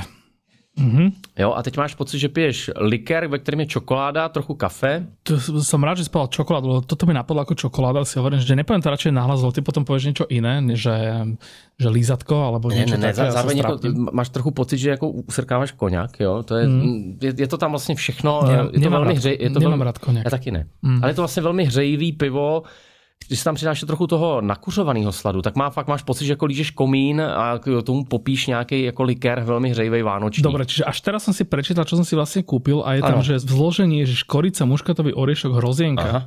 Mhm. Dobre, ja som si kúpil nejaký vianočný stout rovno. To si skoupil, ano, to si skoupil vánoční edici, což je v pořádku. Mm, tak ok, můžeš si ok. udělat Vánoce i v létě. Je pravda, že ty stouty jsou vděčný, protože do nich můžeš přidávat různý, kdo přidává třeba kávu, dělá Mhm. mm-hmm. takzvaný coffee stout, eh, přidáš eh, kafe, který má tak akorát kyselosti, to znamená, že ti to moc nevykyselí to pivo a přidá ti tam víc toho kávového a přesně někdo přidává prostě vánoční koření. Já jsem vařil stout jednou v životě a taky jsem přidával vánoční koření, protože jsem vařil na Vánoce Mhm. mm-hmm. a je to takový to ideální pivo, kterýho si dáš malou skleničku po večeři Je také zimné presne, že... tak se ano, schoulíš se a vnitřně se zahřeješ, ale pro mě třeba jako stouty obecně jako pivo, který se nějakým způsobem spojuje s Irskem, že jo, s, s Guinnessem mm-hmm, a vlastně s, s tímhle... Guinness je stout? Guinness je stout. Ok, Guinness ok. je stout, takže uh, aspoň doufám, teda, vzhledem tomu, že tenhle ten hlad mě eh, slušně přizemnil. Aha. Ne, ne, ne, je to tak, to znamená, že eh, ty to máš teda spojený eh, s tímhletím světoznámým pivem, ale ty menší pivovary tomu začaly dávat ten překvapivý twist, že do toho začaly přidávat prostě muškátový oříšky Mhm. mm-hmm. A různý další voloviny typu teda rozinek, jak si tady citoval, nebo skořice, což To ma mrzí, že, lebo snažil som sa nájsť, že čo najčistejšie nejaké pivo, aby, ale, Ale- aby to bol naozaj reprezentant toho žánru. Ty si načal docela zajímavou otázku, proč Belgie a nebo Německo jsou dneska pokládaný za uh, Nudné. nudný nebo velmi To konzervativní. majú skvelé pivo. A oni si prostě v něčem, že cení ty čistoty. Uh, oni mají, Němci zejména mají prostě tam zvaný Reinheitsgebot, to znamená, že pivo, který musí splňovat Reinheitsgebot, je už od středověku pivo, který má jenom určitý typ surovin. Některé mm-hmm. věci prostě do toho piva nepatří. Oni proste neexperimentujú s tým pivom. Tolik ne. Uh, doporučil bych uh, skvělý Instagramový profil Pivníci, mm-hmm. což jsou lidi, kteří v České republice za prvý jsou mnohem lepší degustátoři, než já budu, a za druhý cestujou. Oni jsou jako vášniví cyklisti a rádi jezdí do Bavorska. A teď zrovna jeli okruh po Bavorsku na kolech. A je zajímavý, když se podíváš, oni navštíví třeba čtyři pivovary denně, a když se podíváš na ty fotky, tak máš pocit, že jsou 90. roky. Mm-hmm. To jsou fakt takový ty jako ur knajpy, kde prostě dostaneš takhle ten Weizen, takhle dostaneš ten Heles, mezi to dostaneš ten Knedl, mm-hmm. prostě s tím velkým kusem masa nebo šnicl mm-hmm. a jedeš. Prostě a vidíš ty fotky, že tak tam jsou ty lidi prostě v těch krojích a je to takový celý hodně jako ur a jenom málo kdy narazíš na fotku pivovaru, který vypadá tak, jak my jsme zvyklí, takový ten prostě hipster styl, dřevo, měď, nějaký kovy a jako mm-hmm. sranda design, jo, aby to bylo pěkný. Oni v tomhle tom vlastně nejedou, pro ně to pivo je něčím jakoby historický dědictví, se kterým se jako nebudeš opravovat něco, co není rozbitý. Bude to jo? asi tým, že čím silnější asi krajina v něčem, tak tým akoby menej už potřebuješ na tom něco meniť.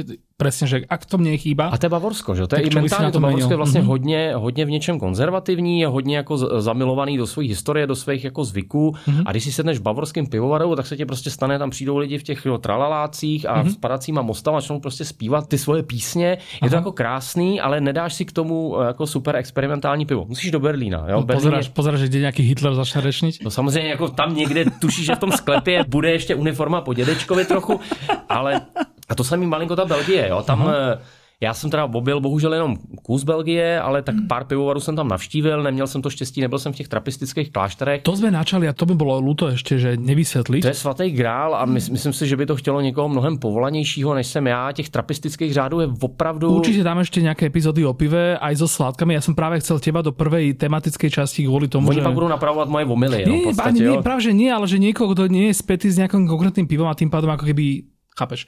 Trapisty. Koľko existuje trapistických pivovarov? Oho, kláštorov teda? To jsi mě zaskočil. Eh, v... Dobre, uh, nemusím povedať presnu. To jsou Počítaj se na prstech, jo, mm-hmm. protože v Belgii jsou tuším čtyři nebo pět, ale teď mě fakt bere jako jo. s rezervou, protože... A v Holandsku je tuším jeden. A myslím, že jeden je ve Francii a Ono existuje snad způsob, jakým ty můžeš dospět k titulu toho trapistického mm-hmm. piva. Tam je... Ale tam jsou, sorry, len sme vysvětlili teda, že trapist to je pivo, které je varené mníchmi v kláštore.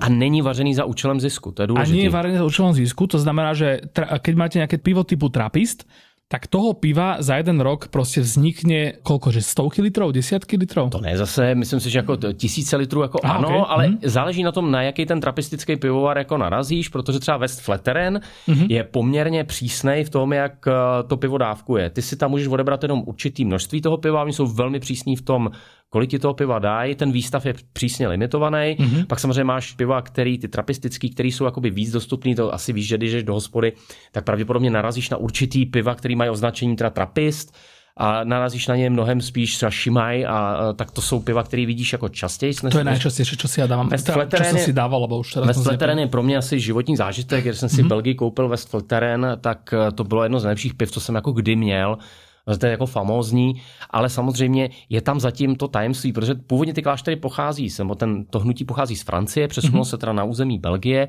a dneska uh, opravdu mám pocit, že se snad můžeš dostat tomu titulu klášterního trapistického pivovaru, tuším, že se o něj pokouší eh, český pivovar Želiv, což je klášterní pivovar. Mm-hmm. Čiže máš echtový si prostě varí pivo. Ano, tak. Wow. Ty vlastně ty to můžou, protože mají doloženou tradici, že se tam v tom mm-hmm. klášteře pivo vaří, varna je přímo v klášteře a museli by teda splnit to, že nebudou vařit za účelem zisku, což úplně nevím, jestli... Mní si ale varili pivo asi za účelem zisku, ne? Jakože historicky... Či? Na tohle, to, varili len na, tohle ti nedokážu, mm-hmm. na tohle ti nedokážu odpovědět. Ty trapisti vařili pivo většinou pro potřeby svojí diecéze nebo prostě mm-hmm. toho místa, kde se nacházeli. A prostě věděli pro, jako si pro svoji osobní spotřebu. Samozřejmě to, že dneska se to pivo dováží po celé Evropě jo, a po celém světě, už je trošku jako někde jinde taky si myslím, že úplně není stoprocentně pravda, že to vaří jenom mniši, protože mm-hmm. v tom pivovaru jsou zaměstnaný dneska lidi, kteří no, pochází jako zvenčí, ale ty mniši musí mít dohled. A trapis je teda jakože stále jeden recept, alebo teda trapis znamená len, že to uvarli mnísi a může to být jakékoliv pivo? Myslím, že, že se tak říká těm řádům, jo? ale to pak vystřihni tohle to celý, jo? Ten, no to ty, akože no, obilní kľudne to môžu padať, čak akože nie, nie, nie, nie neobilný, každý si môže dogoogliť, ale teda, že to má zaujímalo, že či vlastne... trapistický tra... klášter, jo? To mm-hmm. znamená, že by to mělo spíš souviset eh, s duchovní tradicí toho kláštera, než s tím pivem jako takovým. Ale mm-hmm. je, to, je to zajímavá otázka, na kterou já úplně nedokážu odpovědět. Myslím si, že to je prostě jako seznam kritérií, který ty musíš splňovat, aby si mohl být trapistický řád. Jo? Mm-hmm. A dokonce si myslím, a to je už na posluchačích, aby si to dověřili, eh, že to souvisí jako s určitým řádem. A teď nevím, který to jsou, jestli to jsou premonstráti, nebo, nebo který z nich je. Toto myslím, že málo kdo bude vědět vůbec, že čo si teraz povedal. Františkáni a... možná netuším, jo, netuším, mm-hmm. ale je to zajímavý a myslím si, že by to bylo skvělý téma tohle to s někým probrat, protože to přesně ukazuje, jak moc je jako pivo prorostlý v evropské identitě a jak velkou duchovní roli eh, má. Když jsem se bavil vlastně s opatem želivského kláštera, mm-hmm. tak to je paradoxní, že jo? to je prostě člověk jako hluboce duchovně založený, ale vlastně o tom pivu mluví jako o božím daru mm-hmm. a že to je boží dílo, to znamená, ty vemeš to, co Bůh dal na zemi, vemeš prostě zrno obilný, vemeš vodu a vemeš teda ty byliny a dáš tomu tvar, který je Bohu líbí. Jo? Mm-hmm. A mi se to jako moc líbí, že vlastně je to propojení s tím duchovnem v těle těch klášterech, že to pivo není hřích, že to není jako zesmilnění, nebo není to prostě uh, nějaký jako smrtelný hřích obžerství. Prostě neopiješ se, se nikdy nehovorí. No, ale je to prostě to, co nabídneš tomu pocestnému, on se pak yeah. cítí dobře a seš blíž Bohu, jo? co se mi moc jako líbilo, když, když jsem se s tím tím pánem bavil, jsem si nebyl jistý, jestli jako úplně pije pivo. Já si nalejem, ale moc hezky o něm mluvil. Tento no, pilsner, ten pilsner je... Presne podľa tvojej rady, že, že vrátíme se tam a späť aby mi zajtra nebylo úplně blbo, len potřebujem ten... Um, Když to takhle dávkuješ, tak Ten stout, no dávkuje. A ten stout je um, ještě jaké sladký, že jo? si nevedl, že čo už sa vo mne odohráva teraz po týchto pár, akože naozaj len degustačí. Však ja som si koľko dal, akože z, nič, z každého som mal tak tretinku pohára najviac. Já jsem měl vždycky srandu z těch degustačních soutěží, jsem viděl, kolik je tam vzorků a oni správně by to ty degustátoři měli plivat, že jo? ale já jsem dobře viděl, že někteří z nich to neplivou, dokonce to polikají jako ve větším množství, než by měli a on to pak podle toho vypadalo, že to vyhodnocování výsledků už, už se odehrávalo ve velmi povznesené náladě všech porodců a podobně. Mm-hmm. Jinak do této povznesené nálady a rozezených jazykov tu mám uh, presne načasovanou otázku ktorú môžeme našich poslucháčov trošičku akože oživiť. Prečo je Česko lepšia krajina pre pivo než Slovensko? A buď kľudne úprimný. Čo si ty myslíš ako teda Čech. Ty si akože e, zviazaný aj so Slovenskom tým, že máš uh, pani manželku od Levíc, ale myslím si, že teda, že tak nebývaš to až tak často, aby si tě někdo potom našiel a, a nějak sa ti toto... No, tak to já se zase nebojím. Hele, já si no, myslím, no, my že... tu vždycky prostě máme toho vášho Miloša Zemana, který teda raz uh, povedal niečo škaredé, ale myslím, že to bylo v nějakom Tatrane, čo ani my tak nějak nepovažujeme za nějaké úplně skvělé pivo. Uh, no ale Miloš Zeman prohlásil, že piva z měny pivovaru jsou odporná, že to je jako, tak Miloš Zeman je idiot. Změny pivovaru. Změny pivovaru. Wow, okay, no, tak On se ve všem se vyzná stejně dobře jako v těch pivech. Dobre, Mini, Miloš Zeman je akože velký idiot, takže berem späť a teraz klasická prostě to, čo vlastně veľa Slovákov kľudne hocikedy uzná, že teda, že v pive ste akože oveľa väčší Hele, já si myslím, že to je věc, která Machlí. se týká tradice piva jako v České republice a osobně si myslím, že to je jakoby kulturní role piva eh, v českém životě, protože mm-hmm pivo vždycky hrálo a od 19. století minimálně jako určující roli v naší jako národní identitě.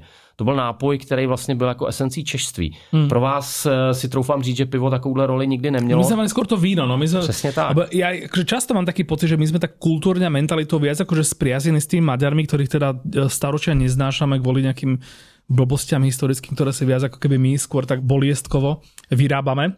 A teda akože ten spoločný štát s tými Čechmi akože bolo v tomto, že vlastně akoby učení se těchto nových věcí. Ale to, to je něco, co nemůžeš jako implementovat. Já si prostě myslím, že ta pivní kultura v Čechách je vlastně hluboce zakořeněná. Je to vidět, že když třeba v malé vesnici vznikne pivovar dneska, hmm. tak často dojde jako k obrovský obnově i jako duchovní v té obci, v té komunitě, protože to pivo je pro ty Čechy a já jsem za to rád, jako vlastně spojení s kulturou. Jo? Pro nás je pivo jako kulturní nápoj. To není jenom to, že se zbombíš někde, aby si zapomněl na to, že ti vládnou jako úplný kreténi, jako to bylo za dob komunismu, že prostě člověk dal těch osm svých hmm. a pak prostě nadával tiše, aby ho nikdo neslyšel. Hmm.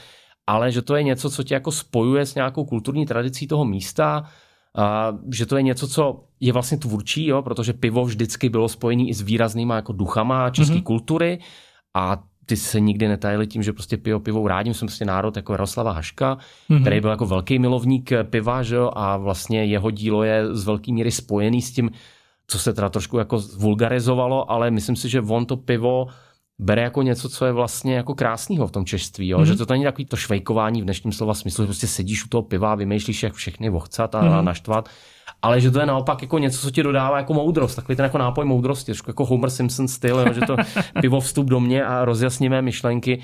Ale pro nás je to asi i spojený s tím, že když mělo město ve středověku právo váreční, tak to byl příznak určitého blahobytu, když mohlo vařit mm-hmm. pivo.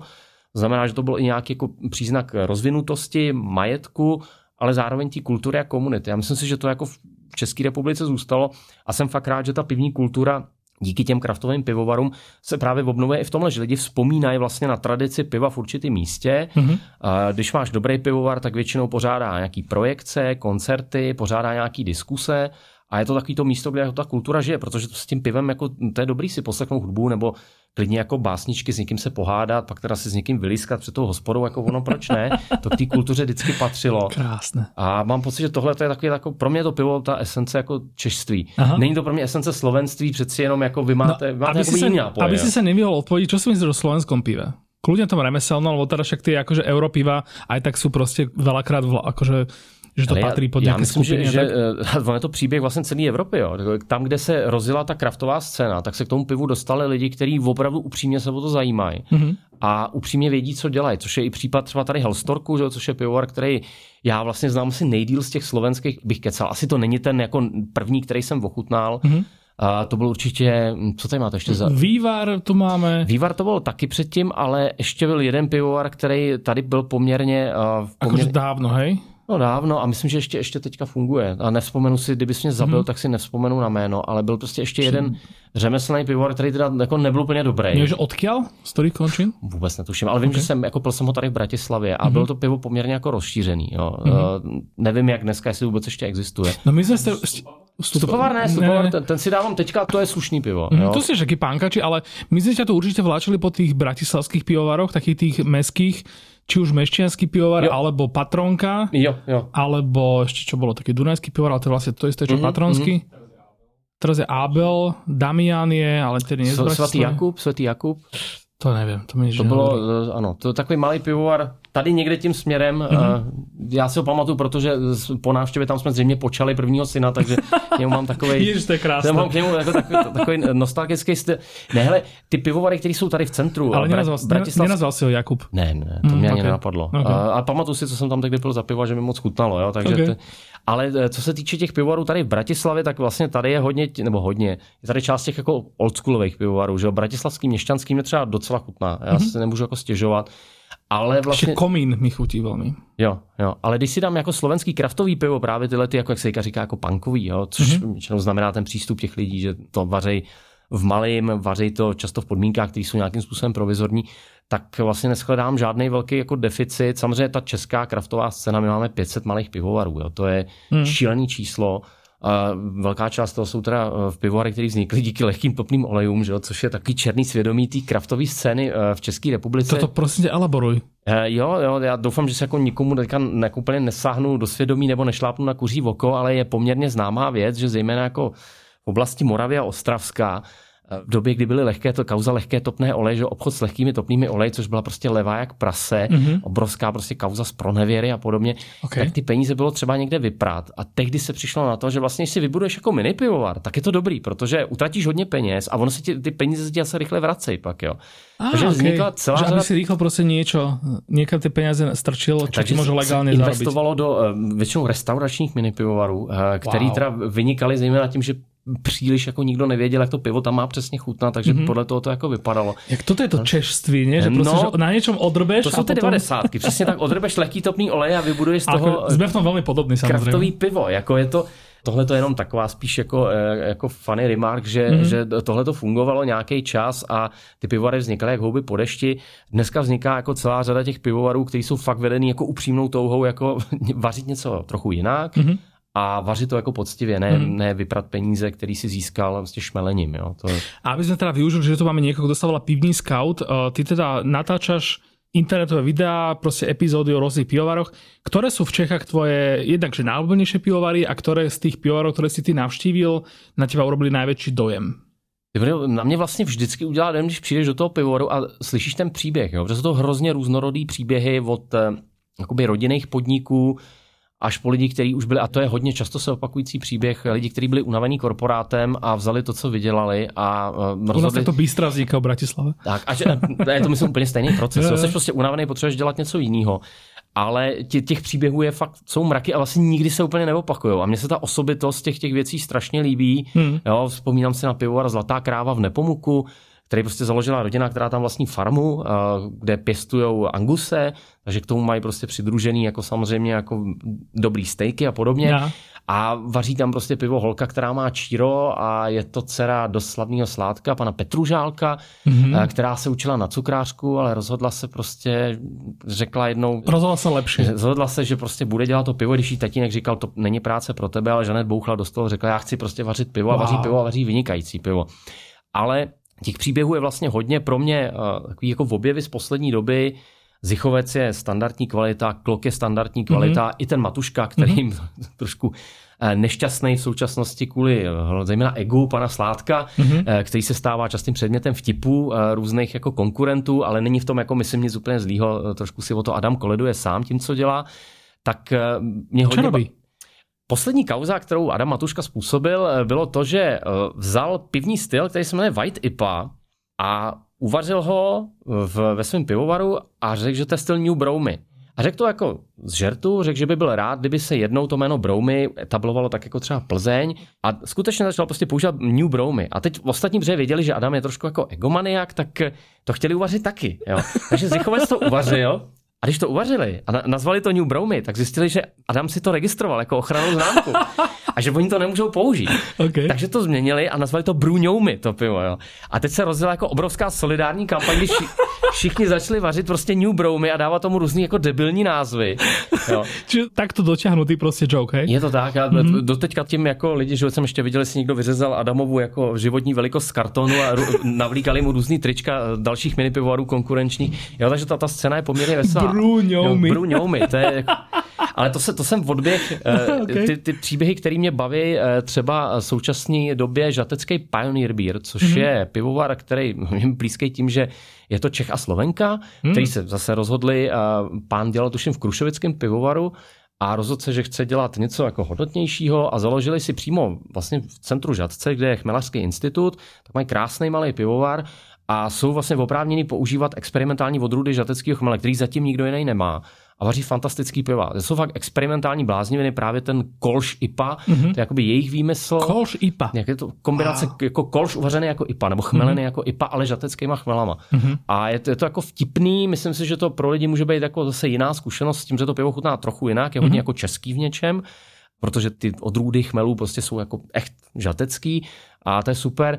Eh, naposled jsem navštívil pivovar Libertas, což je eh, vlastně pivovar z roku 2019, kousek od Prahy.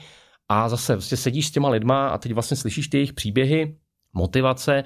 Potkáš tam Sládka, který předtím vařil v pivovarech Hendrich a hlavně v pivovaru Kamenice nad Lipou a úplně se ti to jako skládá, protože cítíš na tu jako chuťovou linku, kterou zanechal v tom českém pivovarnictví, on se tím jako nikde nechlubí, mm-hmm. ale je to zase člověk, který vlastně, když uh, přijde do nového pivovaru, tak vždycky chce mít nějakou ideu, že prostě chce, aby ten pivovar chutnal jinak než všechny ostatní. Mm-hmm. A je to fakt cítit. Ty, ty piva jsou prostě promyšlený, experimentuje s různýma sladama, které v České republice nejsou tak běžný, z různých sladoven, které jsou třeba v Holandsku. Jo, a najednou to dává jako ten obraz toho úplně jako nového piva. A pro mě jako teď pivovar, který bych jako řekl, že ho mám nejradši, je právě ta kamenice nad Lipou. Jo. Okay. To je, Doporučuji, pokud si uděláte výlet do Kamenice nad Lipou, je to naprosto nádherný stavení, velký průmyslový pivovar, eh, nebo velký průmyslový pivovar, mm-hmm. ve smyslu velký komplex, eh, do kterého díky bývalému starostovi Kamenice nad Lipou byl vlastně vrácený jako varní nástroje. Jsou tam dvě varny, malá a velká, nádherně se tam sedí a myslím si, že mají v současnosti nejlepší spodně kvašený piva právě plzeňského typu v České republice. Aspoň já to tak jako cítím. A pro mě je to důležité, že do toho pivovaru přijdu a sednu si a dám si to pivo, potřebuji mít ten pocit. Víš, mm-hmm. tak je to jako uh, můj kamarád Karel Dlabač, eh, náš bývalý kameraman pivního skauta, říká, to je to chlapský štěstíčko, tak uh, to je samozřejmě. A teď jako příběh, kterým jako úplně nejvíc žiju, je můj kamarád Václav Strnat, uh, který je přesně tenhle ten případ, uh, má za sebou úspěšnou kariéru ve státní správě, a celou dobu, co se známe, což už je nějakých 8-9 let, tak on je taky doma varník vášnivý, tak říkal, že by chtěl mít vlastní pivovar a si založil lítající pivovar, který mu jako říká Václav, teda po, po sobě. Mm-hmm. A teď se mu vlastně naskytla příležitost vařit pivo v bývalém eh, průmyslovém areálu hlavy na Kladně. A tam i s nějakou mojí jako lehkou dopomocí teda zakládáme pivovar, který by měl začít vařit koncem roku. Okay. A to je takový ten jako krásný pocit, že se vracíš eh, to pivo tam, kde bylo doma. Jo? My jsme našli staré etikety, staré cedule toho kladenského piva a máme takový dobrý pocit, že se vlastně spojujeme zase s nějakou kulturní tradicí, protože Kladno to je hrabal, že jo? Mm-hmm. to je poldy, mm-hmm. to je prostě něco, co je v české kultuře, zapomněl jsem zmínit hrabala, že proto český pivo mm-hmm. je prostě hrabal jako klíčová yeah. bytost. Jo? Takže vlastně pro mě tyhle ty jako pivní historie jsou absolutně fascinující a vždycky se na to nejvíc těším, když jdem někam natáčet, si říkám, jako jaký příběh zase se to pivo napíše. Protože jsou to úplně často mm-hmm. jako mhm. bizarní historky. Potkáš se s lidma, se kterými by se třeba úplně ne, jako nebavil, asi by tě to nenapadlo. S člověkem, který kandidoval za ANO, by se třeba jako nebavil, jo, ale jo. pak si strávíš tři hodiny v, v komplexu nádherného pivovaru Friedland a zjistíš, že to je obrovský pivní nadšenec. Pivo učí odpúšťať. A najednou zjistíš, že to pivo jako to, to maže veškerý rozdíly. Hmm. Neviem, či sa mi niekedy stalo, že som takto fascinovane počúval takúto nálož informácií a brutálnych príbehov. Půlka a... z toho byly smyšlenky, no, říkám rovnou. To...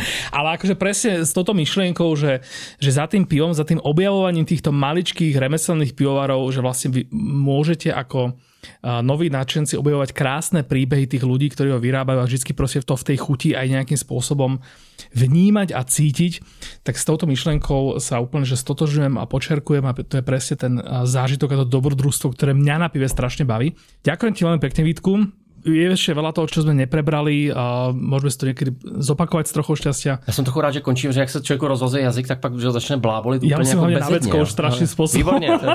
Ja zatím ne, ale začínam blábolit, takže nejvyšší čas jo, jo. skončiť. A, najvyšší čas skončiť. A, dúfam teda, že, že vy, teda naši posluchači s pivom len začínate a že teda um, sa inšpirujete pre nové objavovanie.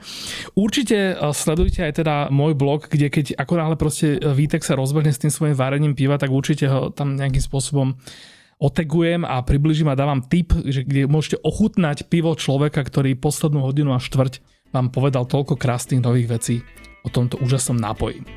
Díky Vítku. Ďakujem za pozvání. Ja som Čoje a toto bol podcast.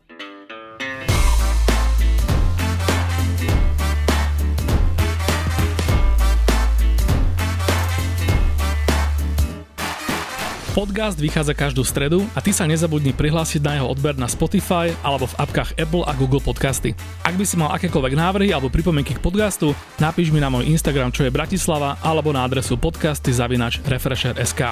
Ak máte radi náš podcast, baví vás to, čo robíme a tešíte sa na každú stredu na novú epizódu podcastu o jedle, príbehoch a emóciách, existuje spôsob, ako nás môžete podporiť a ešte tým aj získať. Na Refresher.sk lomka plus použite promokód podcast, všetko veľký všetkým a okrem toho, že získate prístup k prémiovému obsahu na Refreshery, prvý mesiac predplatného získate za polovičnú cenu a vaše predplatné pomôže podcastu, aby sme pre vás mohli vyrábať ďalšie naložené časti.